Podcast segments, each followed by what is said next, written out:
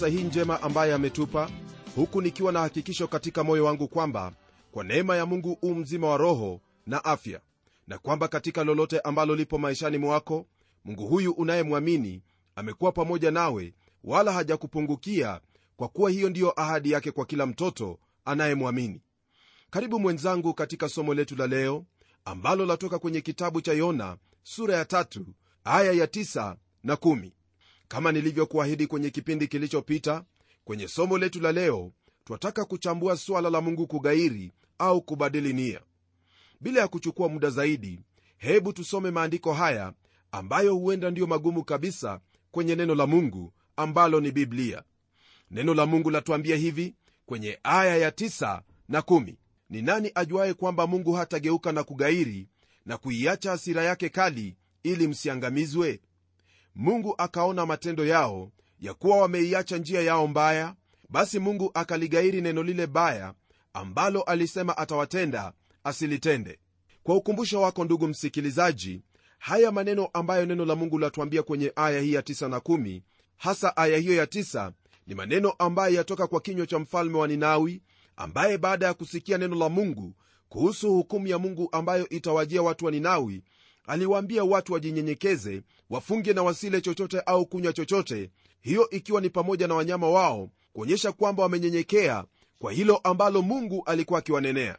Rafiki msikilizaji kulingana na aya hii neno hili latuonyesha kwamba mfalme huyu ambaye pia alikuwa amevalia nguo za magunia alitarajia kwamba kwa watu hao kunyenyekea kwa jinsi hiyo basi mungu aweza kubadili nia yake na ni hilo ambalo alilinena kwenye aya hii msikilizaji ndilo ambalo latuletea swali hili iwapo mungu yuwaweza kubadili nia yake. Na kwenye aya ya kumi, twamwona mungu akiligairi hilo neno baya ambalo alisema kwamba atawatenda asilitende. Je neno hili kugairi basi lina maana ya nini? Je mungu yuwaweza kugairi? Neno hilo kugairi katika agano la kale na agano jipya limetumika na maana ya kubadili nia kwa hilo ambalo lilikuwa limekusudiwa hapo awali ili lisitendeke. Na hapo ndipo swali letu lipo. Unapotafakari habari za mungu pamoja na utu wake neno la mungu latuambia wazi kwamba yeye habadiliki. Nam hakuna sababu yoyote ya mungu kubadilika maana yuwafahamu yote toka mwanzo hadi mwisho. Mpango wake waendelea kama alivyopanga taratibu yake toka hapo mwanzo hadi mwisho ni lazima itatimia. Na lingine hapa ni kwamba mpango huo ambao aliupanga tangu mwanzo ndiyo ambao anaufuatilia ili kuutimiza kwa wakati wake. Hakuna lolote ambalo ni kasoro kwenye huo mpango pamoja na taratibu yake kama vile ambavyo twafahamu kwamba mungu hawezi akabadilika. Kwa hivyo ndugu msikilizaji katika yote mungu habadiliki yeye ndiye yule jana leo na hata milele. Lakini hapa neno hili latuambia kwamba mungu aligairi au alibadilisha nia yake. Kwa hili msikilizaji na kuhitaji unisikie kwa umakini ninapokuelewesha kwa jambo hili. Tembea nami wala usikimbie. Naam unaposoma kwenye maandiko utapata kwamba kuna maneno yanayotumika ili kuelezea hali ya mungu kama vile ambavyo twaweza kumwelezea mwanadamu. Maneno hayo yajumuisha hali ya hisia zake. Kwanza hebu tuyaangalie hayo ambayo neno la mungu lanena kumuhusu mungu kwa kutumia maumbile ya kibinadamu. Kwenye kitabu cha mambo ya nyakati ya pili sura ya 16 aya ya 9 neno la mungu lasema kwamba kwa maana macho ya bwana hukimbia kimbia duniani mote ili ajionyeshe mwenye nguvu kwa ajili ya hao waliokamilika moyo kuelekea kwake. Je kwa neno hili kusema kwamba macho ya mungu hukimbia duniani mote ina maana kwamba mungu anayo macho kama yangu na yako? Mungu ni roho msikilizaji na wala hana macho kama yetu. Ila kile ambacho ningependa ufahamu ni kwamba huyo aliyeteneza macho fahamu kwamba yuaweza kuona bila macho. Na kama vile ilivyo ndugu msikilizaji ingelikuwa ni vigumu kumwelewa mungu jinsi alivyo isipokuwa katika kutumia maneno haya ambayo twaweza kuhusiana nayo mara moja. Kwa hivyo neno la mungu linaponena haya ambayo twayasoma ni kwamba mungu yuwataka tufahamu na kujua kwamba yeye kama mungu yuwaweza kuona kila kitu na wala hakuna chochote ambacho kimejificha machoni pake. Pamoja na hili neno la mungu kwenye sehemu nyingine yanena kuhusu mkono wa mungu. Hili ambalo lapatikana kwa jinsi hii ni neno ambalo latuelewesha kwamba aliyeumba mkono hana mkono kwa kuwa yeye ni roho lakini yuwaweza kutenda kazi kama vile ambavyo wewe pamoja nami twaweza kutenda kazi kutumia mikono yetu. Unaposoma kwenye zaburi ya 19 aya ya kwanza neno la mungu lasema kwamba mbingu za hubiri utukufu wa mungu na anga laitangaza kazi ya mikono yake. Hasa hili ambalo lanenwa hapa ni kazi ambayo haikuwa kubwa kwa mungu yani ni kama hilo ambalo waweza kusema kwamba ni kazi ya kidole chake. Lakini unapowaza kuhusu hilo ambalo lipo kwenye kitabu cha isaya sura ya 53 aya ya kwanza neno la mungu lasema kwamba ni nani aliyesadiki habari mliyoileta? Na mkono wa bwana umefunuliwa nani aya hii rafiki msikilizaji yanena kuhusu wokovu unaotoka kwa mungu. Nalo hili andiko latuelewesha kwamba licha ya mbingu na nchi kuwa ni kazi ya mungu wokovu wa mwanadamu ulikuwa wa gharama mno kuliko kuumba ule ulimwengu. Maneno ambayo twayapata hapa yaani hayo ambayo yanamwelezea mungu kwa njia ya kibinadamu hasa yapo hapo kwa lengo na kusudi la kutusaidia ili siyo wanadamu katika mawazo yetu tupate kuelewa hilo ambalo twastahili kulielewa toka kwenye neno la mungu kumuhusu mungu wetu. Isitoshe ndugu mpendwa unaposoma zaidi kwenye neno la mungu wapata kwamba kuna hisia ambazo neno la mungu latajia linalomuhusu mungu. Hisia hizi hasa ni zile ambazo katika maisha ya mwanadamu hupatikana kwa kawaida. Mfano ambao naweza kukupa kuhusu hisia hizo ni hasira. Huenda wajiuliza je mungu hukasirika? Ndiyo mungu hukasirika na hasa huwakasirikia wale ambao ni wenye dhambi wale ambao hutenda kupanga maovu na kuyatekeleza hayo. Ila hasira yake ndugu msikilizaji siyo kama hiyo uliyo nayo au ile ambayo ninayo mimi. Mtu anaponisengenya ni lazima nitasikia vibaya lakini sivyo alivyo mungu hata kidogo. Hasira yake ni tofauti kabisa na ni kinyume na yote ambayo ni maovu na yenye udhalimu. Pia maandiko yanena kuhusu upendo na hilo ni jambo ambalo moja kwa moja walielewa kwenye kitabu cha ruthu twamwona mungu akinena nasi kwa hao wawili waliopendana yani boazi na ruthu. Hii ilikuwa ni picha yake ya kuonyesha upendo wake kwetu wanadamu. Kanisa nalo laitwa bi arusi.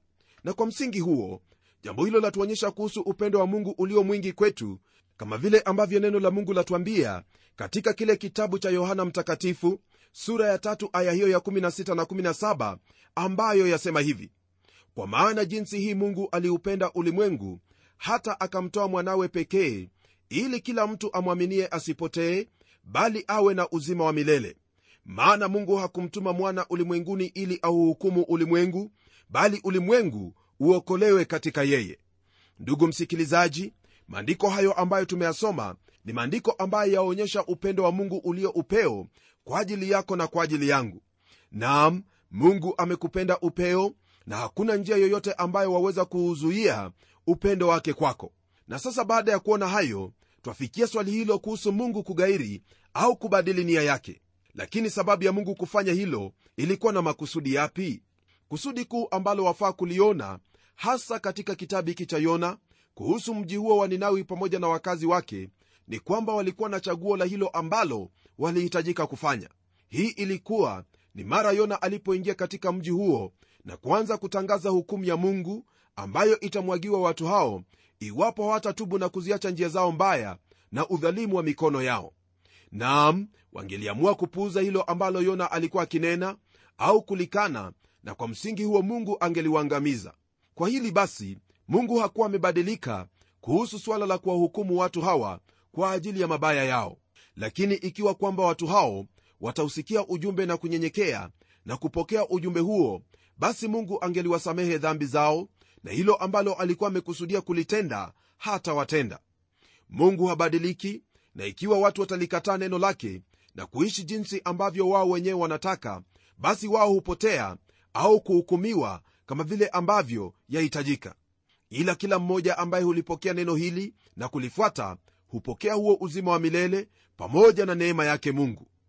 Ni kawaida kwa watu kusema kwamba kwa kuwa mungu ni mungu mwenye upendo hawezi kuwahukumu watu waliotenda mabaya kwa kuwatupa jehanamu iwakayo moto na kiberiti.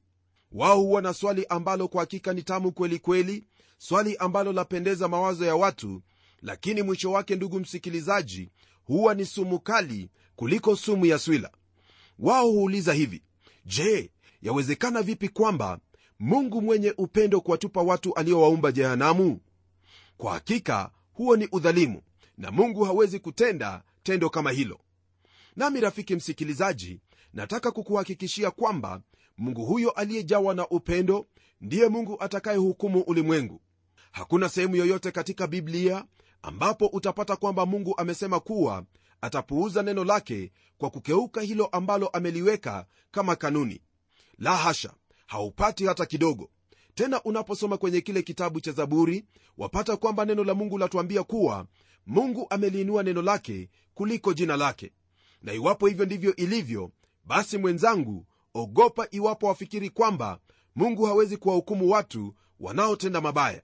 Na pia kumbuka kwamba kwa sababu ya dhambi ilimbidi mungu amtoe mwana wake wa pekee yesu kristo hapo msalabani afe kwa ajili ya dhambi zetu na afufuliwe siku ya tatu ili wewe pamoja nami tuhesabiwe haki bure mbele zake mungu. Swali langu kwako msikilizaji basi ni hili je itawezekanaje kwamba mungu aliyemtoa mwana wake afe msalabani apuuze dhambi ambazo watu wamefanya? Yeye mwenyewe hakupuuza dhambi hizo nawe mwanadamu unani kufikiri kwamba atafanya hivyo kwa kutowahukumu wanadamu? Tazama katika kumwokoa mwanadamu ilimbidi huyo asiyekuwa na dhambi kufanyika dhambi na kwa mara ya kwanza katika historia yote ya umilele kulikuwepo na utengano kati ya mungu mwana na mungu baba jambo ambalo lilimwelekea mwana kulia pale msalabani na kusema baba baba mbona umeniacha? Naye mungu kwa kuwa ni mtakatifu hangeliweza kumwangalia mwana kwa kuwa dhambi zako na zangu zilikuwa zimemfunika. Siku hiyo msikilizaji jua lilishuhudia kuwa kristo ni mwana kondoo wa mungu achukwaye dhambi za ulimwengu kwa kutokuwaka kwa muda wa nusu siku nayo na miamba ikapasuka pazia la hekalu ikararuka kwa ushuhuda kwamba uokovu umepatikana kwa mwanadamu. Sasa mwanadamu yaweza kwenda kwake mungu bila hukumu yoyote ile au hofu yoyote. Kwa maana kristo ndiye njia ya kufikia kwake mungu. Hayo yote yalitendeka ndugu yangu ili wewe pamoja nami tupate kufahamu kwamba dhambi ni mbaya kiasi cha kumwangamiza mwana wa mungu na kwa hivyo mungu hawezi hata kidogo kupuuza dhambi.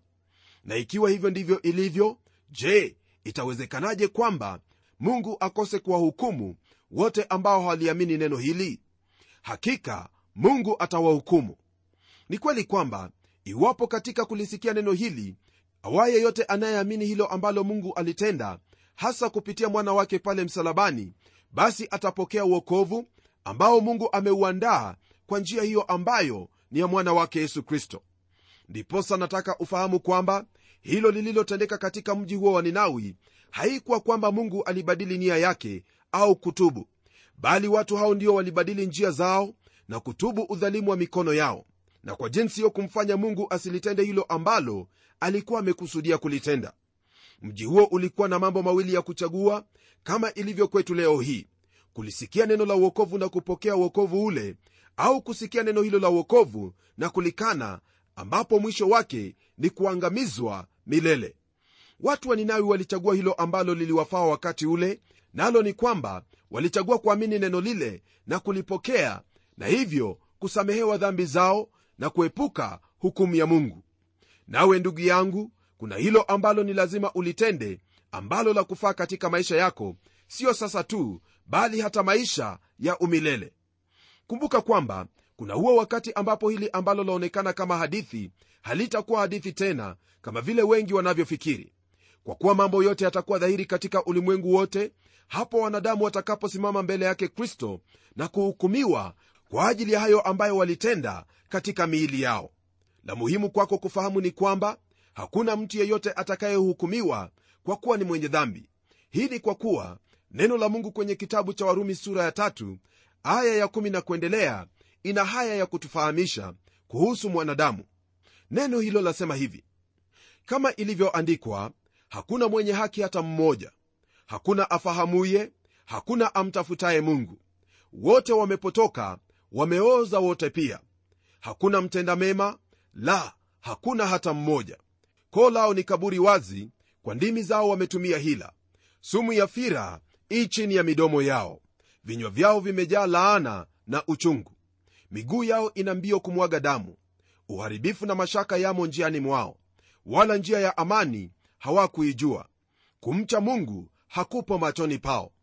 Basi twajua ya kuwa mambo yote inenayo torati huyanena kwa hao walio chini ya torati ili kila kinywa kifumbwe na ulimwengu wote uwe chini ya hukumu ya mungu kwa sababu hakuna mwenye mwili atakayehesabiwa haki mbele zake kwa matendo ya sheria kwa maana kutambua dhambi huja kwa njia ya sheria kulingana na haya ambayo tumeyasoma msikilizaji ni vyema kwako kujua na kuelewa kwamba hukumu ya mungu ii juu ya kila mmoja wetu kwa kuwa maandiko yanena wazi kwamba hakuna mtu awaye yote atakayehesabiwa haki kwa matendo ya sheria. Kwa maana sheria haiwezi kumfanya mtu kuwa mwenye haki kwa kuwa kazi ya sheria ni kuhukumu. Tunapoendelea kusoma kwenye hicho kitabu cha warumi neno la mungu latuambia haya kwenye aya ya 21 hadi 25 nayo haya ambayo tuyasoma ni kuhusu uokovu wa mwanadamu. Neno lasema hivi lakini sasa haki ya mungu pasipo sheria inashuhudiwa na torati na manabii. Ni haki ya mungu iliyo kwa njia ya imani katika yesu kristo kwa wote wamwaminio. Maana hakuna tofauti kwa sababu wote wametenda dhambi na kupungukiwa na utukufu wa mungu. Wanahesabiwa haki bure kwa neema yake kwa njia ya ukombozi ulio katika kristo yesu ambaye mungu amekwisha mweka awe upatanisho kwa njia ya imani katika damu yake ili aonyeshe haki yake kwa sababu ya kuziachilia katika ustahimili wa mungu dhambi zote zilizotangulia kufanywa apate kuonyesha haki yake wakati huu ili awe mwenye haki na mwenye kumhesabu haki amwaminie yesu. Nam ni tumaini langu kwamba katika maandiko haya umeona na kufahamu kwamba uokovu huu na mungu na kwamba huyo anayemwamini mwana wa mungu yesu kristo ndiye huhesabiwa haki bali asiyeamini tayari amehukumiwa. Chaguo msikilizaji ni lako. Iwapo utajaribu kwenda kuhesabiwa haki kwa njia yako mwenyewe au kuchagua njia ambayo mungu ameiweka wakfu kwa ajili ya kusudi hilo. Na kwa hilo utakalochagua matokeo yatakuwa ni yako.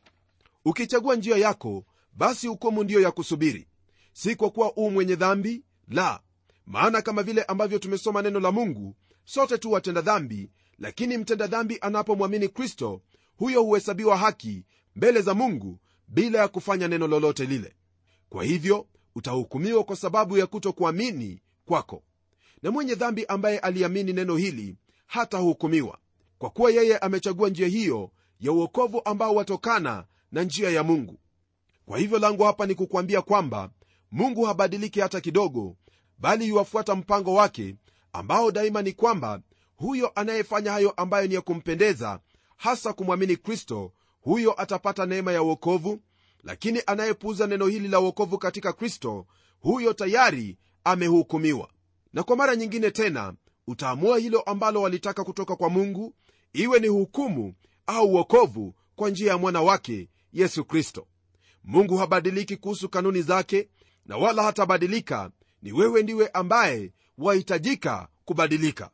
Je utaamua kufuata njia gani? Chaguo ni lako. Kwa sasa hebu tuombe pamoja. Ee mungu mwenye enzi jina lako litukuzwe mbinguni na hata ulimwenguni mwote kwa kuwa u mungu na wala hakuna mungu kama wewe.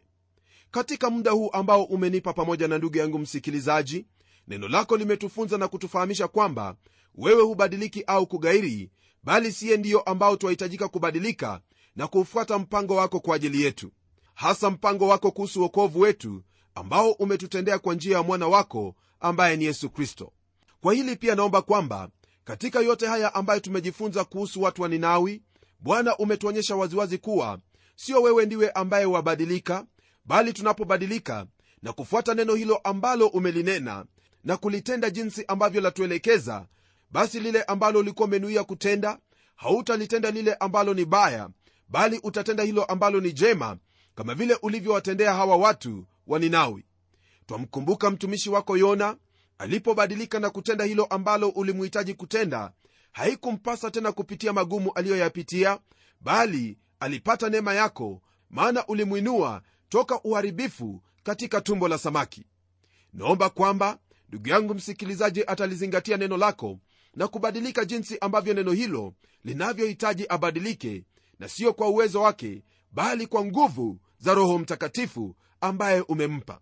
Na kushukuru bwana maana najua kwamba haya ambayo nimeyaomba ndiyo utakayoyatenda kwa utukufu na sifa ya jina lako kwa kuwa tumeyaomba katika jina la yesu kristo aliye bwana na mwokozi wetu. Amen. Katika maisha ya mwanadamu ndugu msikilizaji hakuna lile ambalo lafurahisha moyo wake kuliko kufahamu kwamba mungu anayemwabudu ni mungu asiyebadilika. Kwa kweli hiyo ni baraka kuu mno ambayo huwezi kuitupilia mbali kwa sababu ya kutokuamini. Neno la mungu ni wazi kwako naye mungu amejifunua kwako kupitia hili neno. Je msikilizaji utakaa hata lini katika hali ya kutokuamini kuhusu hili ambalo mungu amenena kuhusu uokovu wako? Mwamini kristo nawe utayafurahia maisha ya kumjua mungu siku baada ya nyingine maishani mwako naamini kwamba utachagua hilo ambalo ni bora kwako yaani imani katika kristo. Na kwa hayo naomba tukutane tena kwenye kipindi kijacho kwa neema yake mungu. Na hadi wakati huo ni mimi mchungaji wako jofre wanjala munialo na neno litaendelea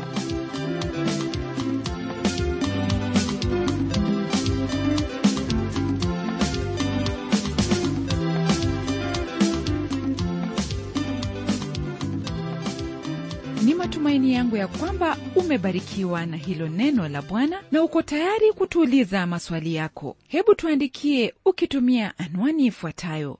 Kwa mtayarishi kipindi cha neno transworld radio. Sanduku la posta ni 21514 nairobi kenya. Na kumbuka waweza kununua kanda ya kipindi hiki ambacho umekisikiza leo. Tumia anwani hiyo hiyo ambayo nimekupa ili tukupatie maelezo zaidi. Na hadi wakati mwingine ndimi mtayarishi wa kipindi hiki pamela Omodo nikikwaga nikikutakia amani ya bwana. Neno litaendelea. Neno